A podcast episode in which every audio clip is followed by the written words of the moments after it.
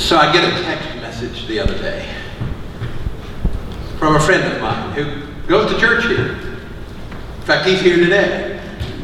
I'm not going to tell you who he is. He's over on this side, about the fifth pew in the middle. That's. And I get a pastor. Hi, pastor. This is Sam Still. Oh, sorry. Uh, I know it's a sin to boast, so I'll hold commentary. And that's the text I got. And knowing Sam and knowing where he had been, I knew I was about to get pictures of fish. He was fishing in the Pacific off of British Columbia. And so I get this picture.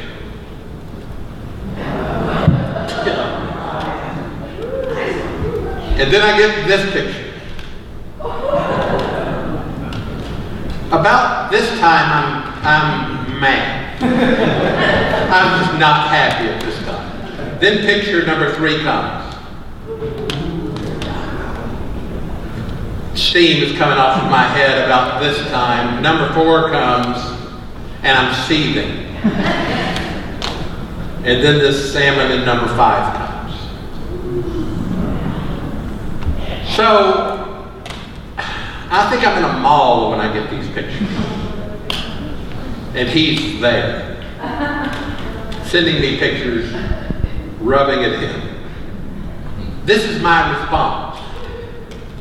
Please delete my number from your phone and find another church. That's what I sent him, it really is. And then after I sent it, you ever sent something hoping that the person that you sent it to realized you're just messing with them? He, he knew I was immediately. He, in fact, shared it with his wife, I think, and said, look what David said. So I was relieved.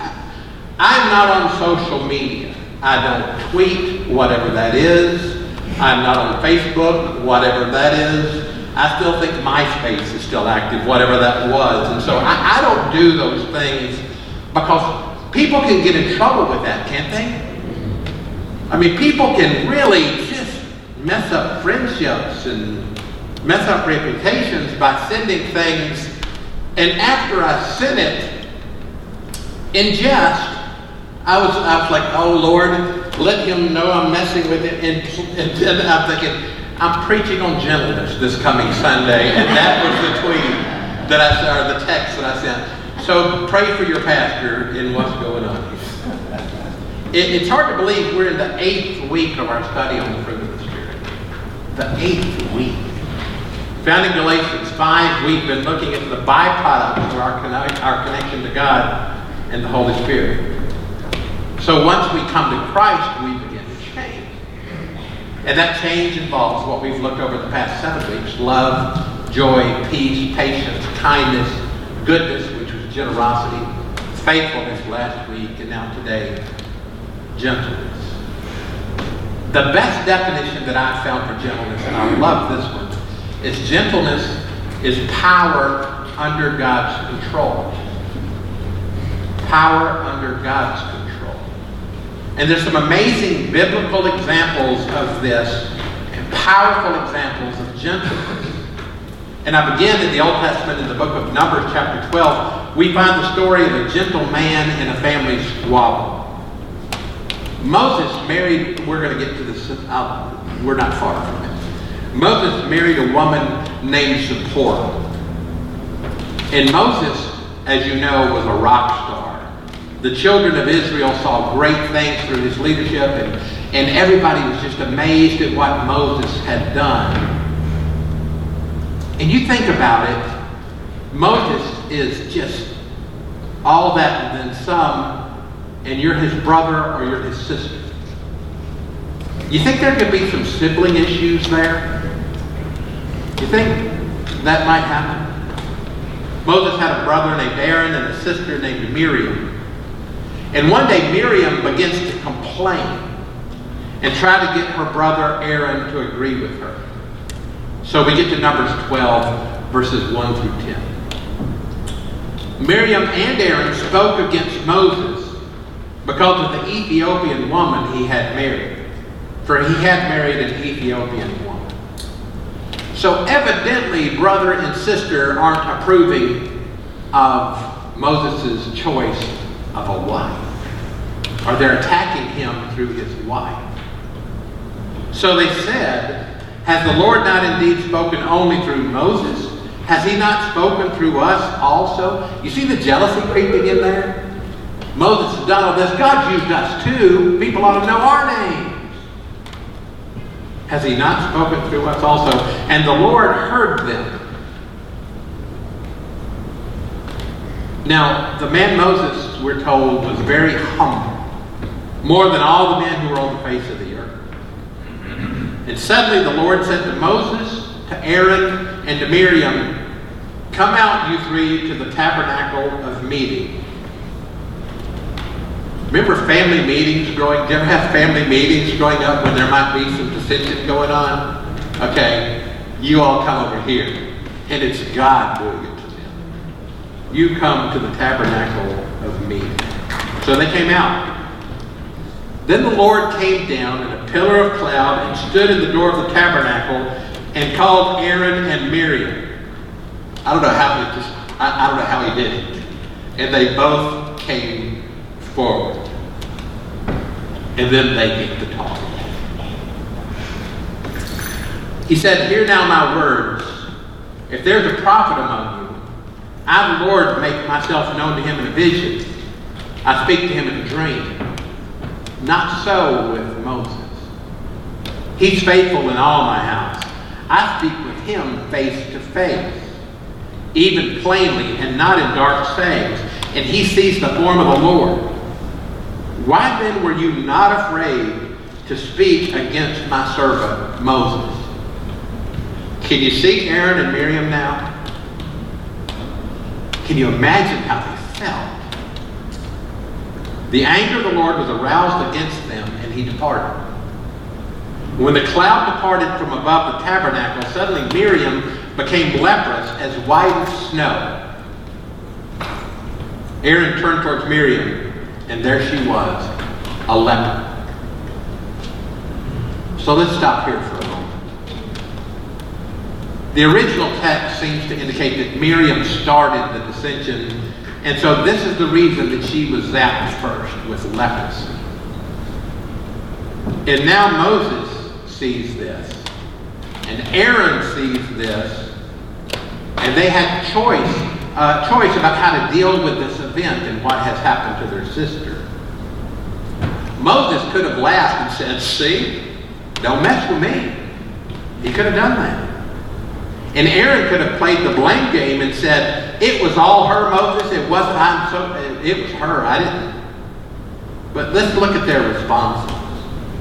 We see Aaron's response in verse 11. So Aaron said to Moses, O my Lord, please do not lay this sin on us, in which we have done foolishly, in which we have sinned. Immediately Aaron confesses.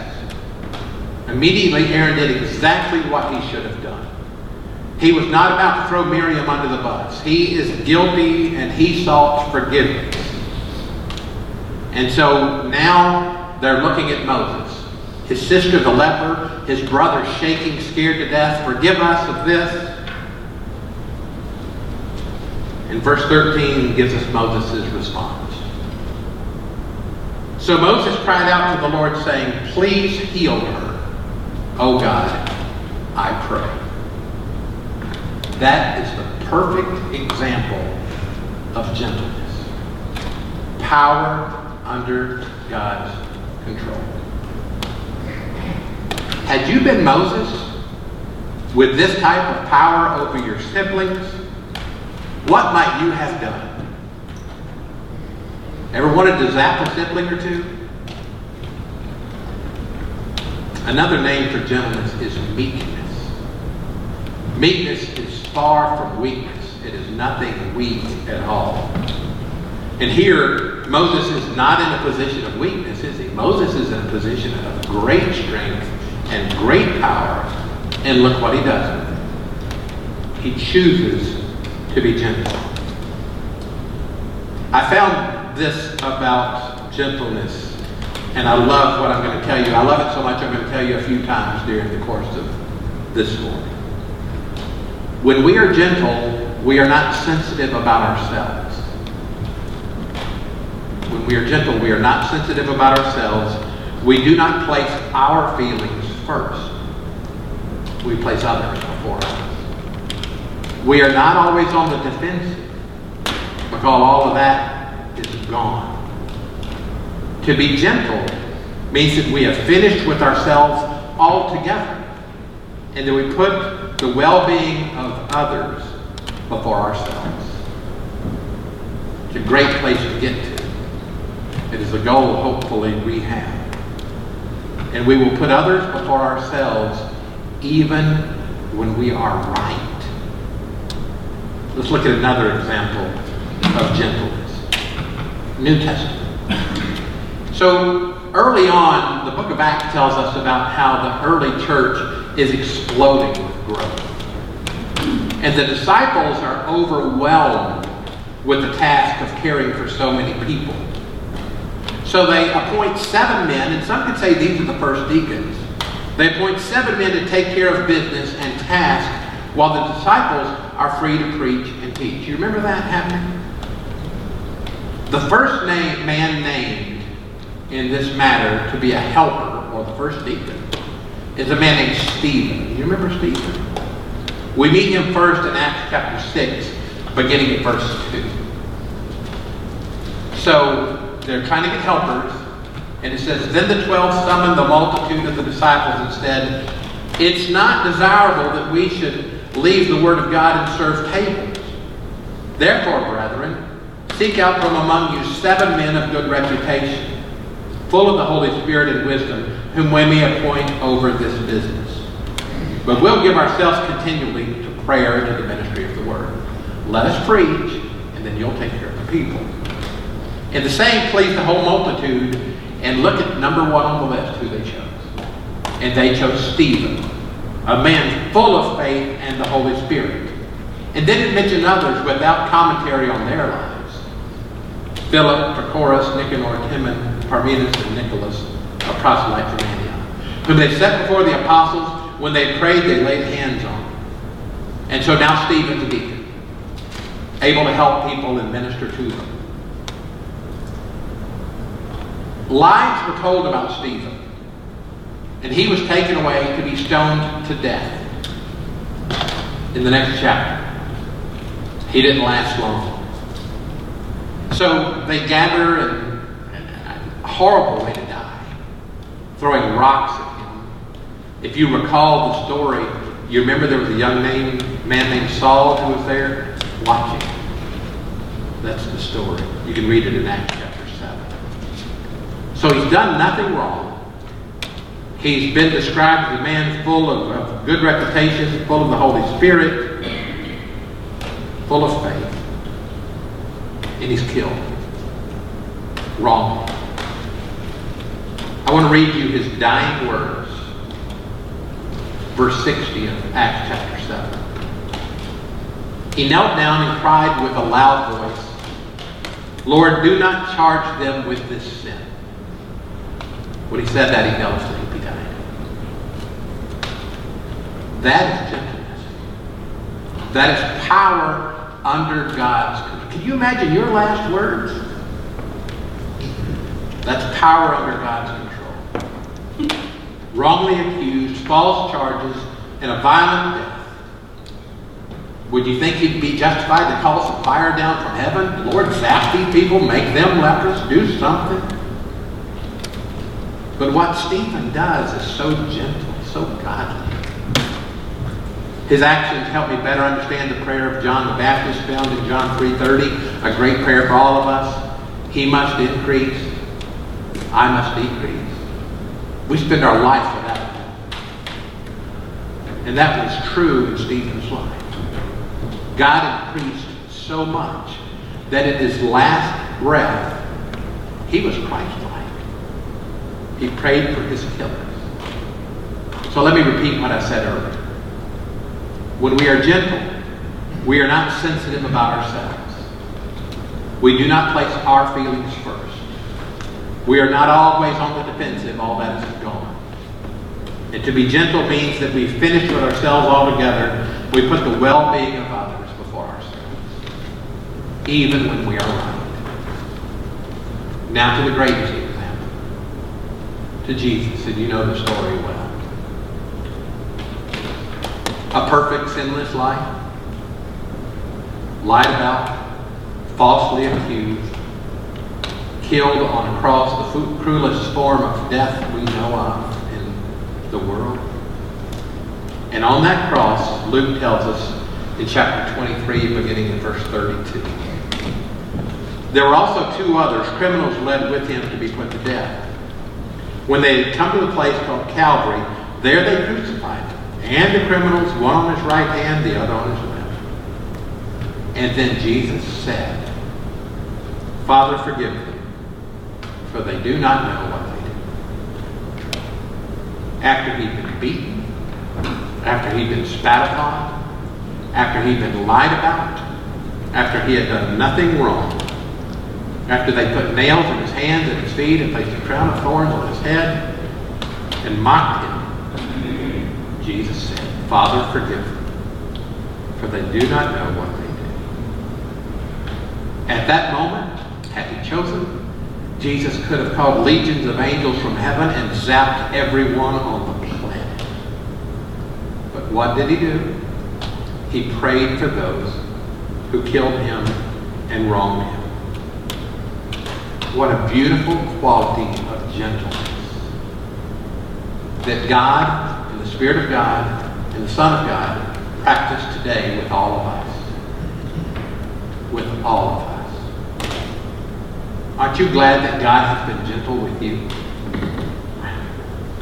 If we got what we deserved, I imagine we'd all be long gone by now.